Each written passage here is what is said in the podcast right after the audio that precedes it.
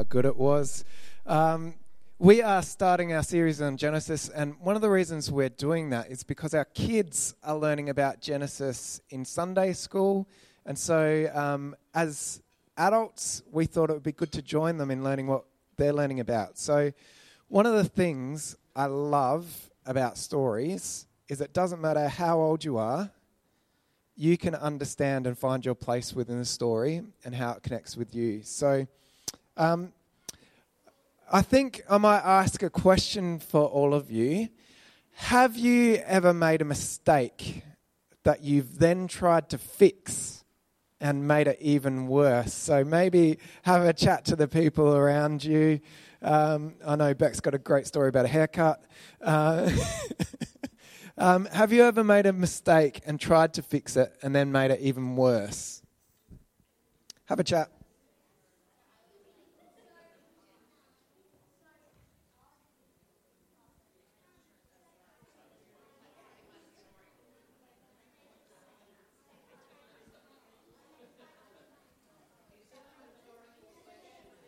No. You can. Uh, we're running out of time, so I'll get on with it. I um, feel free to share those stories uh, as the afternoon progresses. One of the brothers in our story this morning, Esau, was a bit of an expert at this. He quite often made mistakes and then tried to fix them and made even more mistakes.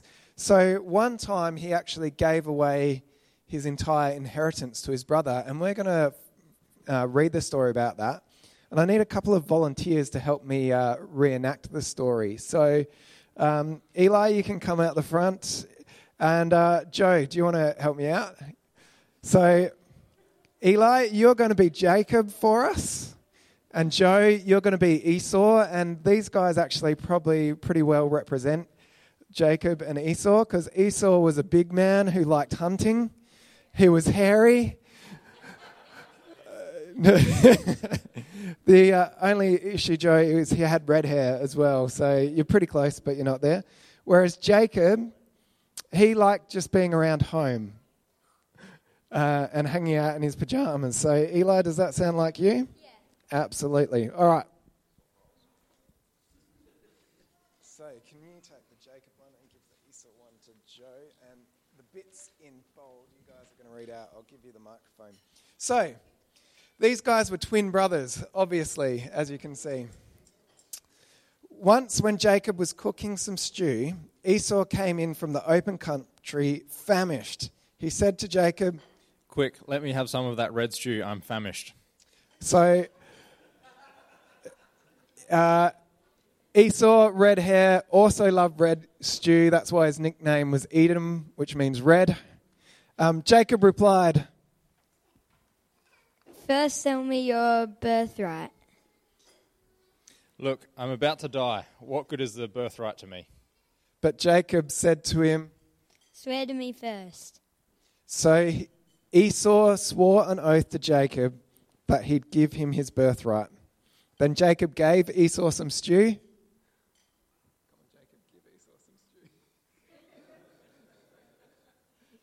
Awesome. And he ate and drank. Then he got up and left. And so, you can go to. And so Esau despised his birthright. Um, are there? I'm not sure that there's many Crows fans here, but if I say, I know, I know you're not allowed to say this name anymore, but if I say Eddie Betts' 300th game, is there anything that comes to mind about Eddie Betts' 300th game? What's that? Yeah, kicked the last goal. It was nominated for early goal, goal of the year. Does anyone else know anything about this story? All right, I've got a picture. Um, Jeff, do you want to put that, that up on the screen? This is a picture that happened just after Eddie Betts' 300th game. This is Eddie Betts and his brother in law, Tom. Now, Eddie Betts' brother in law, Tom, made a very silly decision, a bit like Esau in our story. He said to Eddie Betts, If you kick five goals during your 300th game, I will get a tattoo of you on my bottom. Do you know how many goals Eddie Betts kicked in his 300th game? No. Close. Eli. He kicked six. he was having a slump at the time for the last for the previous three or four games he hadn't kicked a goal and during his 300th game he slotted six goals and this is Tom with his fresh tattoo on his bum of Eddie Betts. Um, I read a quote from Tom. He said, I was talking to Ed all week about a form slump. Footy's a real mental game. Turns out, if he puts his mind to it and gets a bit selfish, he can get it done. He said, Don't make stupid bets. he said, I ended up with 126,000 followers checking out my bum. Uh, this story this morning is about a stupid bet. Um, Jacob, we can take that photo down now. Jacob, he was pretty sneaky and a bit selfish. He wasn't nice, but he valued something that Esau didn't really value, and that was the promise of God. See, um, Esau was the oldest son, and he was going to inherit from Isaac, his dad, a blessing that he that God had given him. And um, Jacob really wanted it. And so he used everything he could, including being really sneaky, to take hold of God's blessing. Um, in Hebrews, we read um, in church a little while ago from the book of Hebrews, and it reminds us to do the same thing. And it talks about this very story. It says, See that no one is godless like Esau, who for a single meal sold his inheritance rights as the older son. Afterwards, as you know, when he wanted to inherit this blessing, he was rejected, even though he sought the blessing with tears. He could not change what he had done. And um, one of the things about Esau is that he didn't focus on the right thing. So I'm going to fast forward a little bit into the story. So we have Jacob and Esau, who are brothers. Their father, Isaac, is about to die. He's getting really old. And so he calls his sons in and he blesses them. Now, Isaac still wanted to give the blessing to Esau because Esau was his favorite son. But Jacob tricked him. So, Jacob, uh, Eli, can you come out the front here for a second? Oh, no. Jacob, Jacob was a, he wasn't as hairy as his brother Esau. So, what Jacob did was he put goat skin over his hands so that they'd seem hairy. And they, he wore his brother's clothes because his brother was out in the field hunting and he was a bit stinky. So, he put on his brother's stinky clothes and put goat skin over his hands and went in to see Isaac, who couldn't see anymore. And Isaac said to him, Are you Esau? Are you Esau? Yes. He said, Let me feel your hands. And he said, Come here and give me a kiss. He said, You smell like Esau, and your hands feel like Esau, but you sound like Jacob. And then he said, A blessing. He said, Ah, the smell of my son is like the smell of a field that the Lord has blessed. And then he blessed him and said, May God give you heaven's dew and earth's riches, an abundance of grain and new wine. May nations serve you and people bow down to you. Be Lord over your brothers, and may the sons of your mother bow down to you. May those who curse you be cursed, and those who bless you be blessed. So Isaac leaves, and uh, Esau comes in. Come on, Joe. I don't actually, I don't actually need you out the front, but I just like having you out the front. Esau comes in. How do you think Esau would have felt about having his blessing that he was meant to be his taken? Kids, how do you think he might have felt? Well, Esau was angry. Have you ever been angry with a brother or sister for taking something that belonged to you? yeah. All right. Sit down. Well, Esau was angry. Stay here, Joe. And do you know what he did? he said to his dad, he said, Please give me a blessing. And his dad said, I've already given it. I can't give it to you. So, what, do you know what Esau decided to do? It's pretty extreme. He decided that once his father had died, he was going to go and find his brother and he was going to kill him. You know, yeah, watch out, Eli. You can go sit down and make your plans. Now, if you were Isaac, if you were um, Jacob, what would you do? If you were Eli here and your brother is really mad with you, what would you do? Hide is a good option. Run forever. That's what, that's what Jacob decides to do. He, he has taken the blessing from his brother, and so he decides to run. So he's in this very interesting um, situation. He, no, don't run, Eli. You can stay here.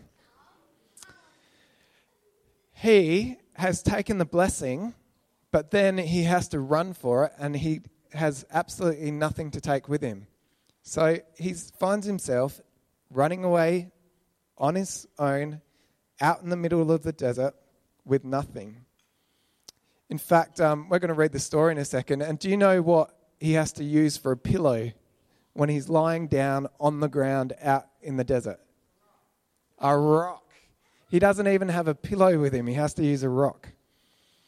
Um, he's got the blessing that he took from his brother, but that's all he's got. There's a, there's a saying that I really like. It says, Faith isn't faith until it's all you're hanging on to. And um, I feel like that's the situation with Jacob. Uh, I was listening to a podcast this week actually, and it said that pressure is always good for the people of God. When we are under pressure, when we have nothing, it turns us back to God. And that's a great place to be in, where God is the thing that you're hanging on to. That's why um, Jesus, when he started his ministry, went out into the desert for 40 days and 40 nights. Pressure brings confidence. It's good for the people of God. So let me read to you Jacob's story. Jacob left Beersheba and set out for Haran. When he reached a certain place, he stopped for the night because the sun had set. Taking one of the stones there, he put it under his head and lay down to sleep. He doesn't have anywhere to stay. He doesn't have anyone with him. He doesn't have a pillow. He's out lying down in the desert on the ground by himself. How do you think he might be feeling? So have a chat to the people around you. How do you think he might be feeling? And have you ever felt like that?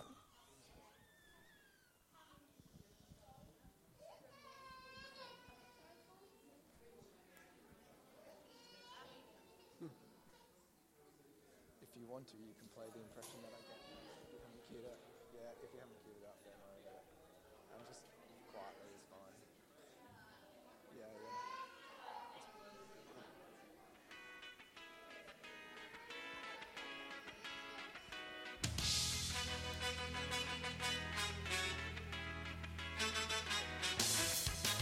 All right. If you're not talking about whether you've ever felt like that, please be talking about that now. If you ever felt really alone and by yourself,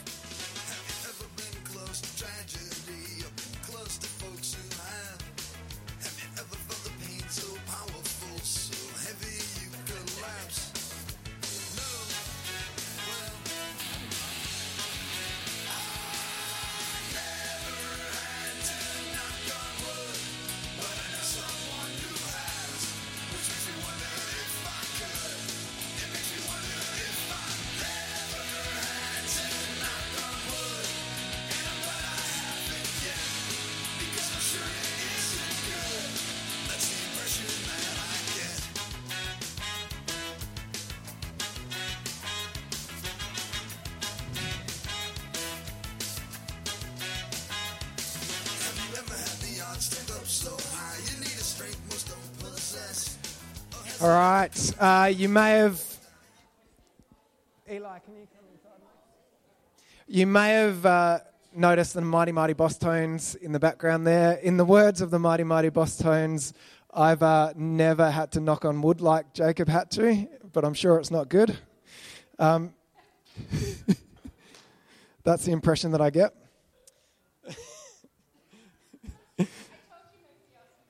Yeah. So I want to read you what happens next in the story. So I think that Jacob would have been feeling very alone and very scared. And this is what happens next. When Jacob laid his head down on the rock and went to sleep, he had a dream in which he saw a stairway resting on the earth with its top reaching up to heaven, and the angels of God were ascending and descending on it. There above it stood the Lord, and he said, I am the Lord, the God of your father Abraham and the God of Isaac. I will give you and your descendants the land on which you are lying. Your descendants will be like the dust of the earth, and you will spread out to the west and to the east, to the north and to the south. All people on earth will be blessed through you and your offspring. I am with you and will watch over you wherever you go, and I will bring you back to this land. I, have, I will not leave you until I've done what I have promised you. So, while Jacob, with nothing, is lying down in the desert, God shows up. What does God promise him? Kids, maybe you can help me out with that. He promises a few things, so we'll just go one at a time. All right, Judah, what does he promise him? Land. He says, You will live in this land that you're now lying on. Yep. Everyone will be blessed through you. Anything else? Adults can pitch in here. Sally's ready to go. That's good. He promises that he will bless him, that he will have descendants, that God will safely bring him back to his family. I love this blessing. Um, I think um, Jacob, when he was wanting to take the blessing from his brother, it was fairly selfish, his motivations. Yeah, I think so. He was thinking, I want to get this blessing so that I am blessed and have a great life. But what I love about when God shows up is God says, Yeah, I'm going to bless you. Yeah, I'm going to look after you and you will grow and you'll be mighty. But I'm going to bless you so that you can be a blessing to the whole world. The world will be blessed through you. When I bless, that won't just end with you, that will flow out. I love this promise of blessing. Um, that's still God's promise today. Not just to Jacob, but to all of us. Um, so, kids and adults, if ever you find yourself lying out in the middle of a desert with a rock for a pillow, I want you to remember that if we trust in God, He will bless us and He'll bless the world through us. That you don't need anything else other than that promise that God will bless you. He is faithful and He is good. So I'm just going to finish up with the story. Let's, uh, let me read to you. When Jacob woke from his sleep, he thought, Surely the Lord is in this place, and I wasn't aware of it. He was afraid and said, How awesome is this place! This is none other than the house of God. This is the gate of heaven. So early the next morning, Jacob, took the stone he had placed under his head and set it up as a pillar and poured oil on top of it. He called that place Bethel, though the city used to be called Luz. Then Jacob made a vow, saying, If God will be with me and will watch over me on this journey I am taking, and will give me food to eat and clothes to wear, so that I return safely to my father's household, then the Lord will be my God, and this stone that I have set up as a pillar will be God's house, and of all that you give me, I'll give you a tenth. I love that line. Surely God was here and I didn't know it. And um, what Jacob does in response to that, in the response to God showing up, is he um, makes a commitment to him. He says, God, I'm with you. I want to be part of what you're doing, and I'm going to commit myself to that. And he worships. He worships in a different way to us. He makes a pillar and he says a prayer. Um, no, no instruments out there in the desert to make songs of worship with. but what I love about how that story connects with ours is that um, the same promise that Jacob has from God, we also have. Every single one of us in this room. Jesus has promised us that He will be with us and He will bless us and He will take care of us and that we can go and be a blessing. Um, I, I'm reminded Jacob's prayer is if God will give me food on this journey and give me clothes on this journey. I'm reminded of the Sermon on the Mount where Jesus says, Don't worry about food and clothes. I know what you need and I'll give it to you. But seek first my kingdom and everything else will be given to you. Um, Jesus, at the end of his life, blessed his disciples and he says, Go, be a blessing, and I'll be with you always to the end of the age. Jacob's response was to worship, and that's ours too. That's partly why we gather together like this, is to remember the promise, is to worship and celebrate together God's goodness, is to enjoy the blessing of being God's people, so that then we can go and be a blessing to others. Um, we're going to look at this story next week. I'll, I'll give you a hint of what happens. It's hopefully this isn't a spoiler for you. It's fairly old news, so um, I feel like I'm okay giving the spoiler away. But Jacob comes back to this place. He comes back to this rock that he set up. He comes back 20 years later as a rich man, as a wealthy man with lots of sheep and lots of cattle, with a family. He has 11 sons. He has a great amount of wealth. And in fact, when he gets to that spot, he says, Who am I that God has blessed me so much? I don't deserve it. He comes back to this place where he had nothing with a whole heap of stuff, feeling extremely blessed. Um, God is faithful to his promises. Those he has blessed are blessed. And I um, want you to remember that today because you have been blessed by God. So why don't we pray and then I'll hand back to Sarah.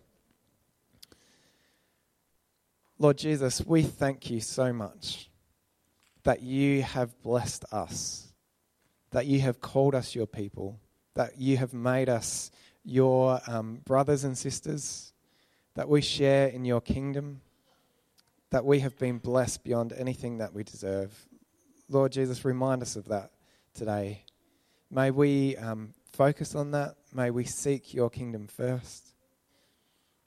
May we um, remember the blessing that we have, and may we go and be a blessing to others. Thank you for that call that you've put on our lives. And Lord Jesus, we just stop now and worship you. We say thank you.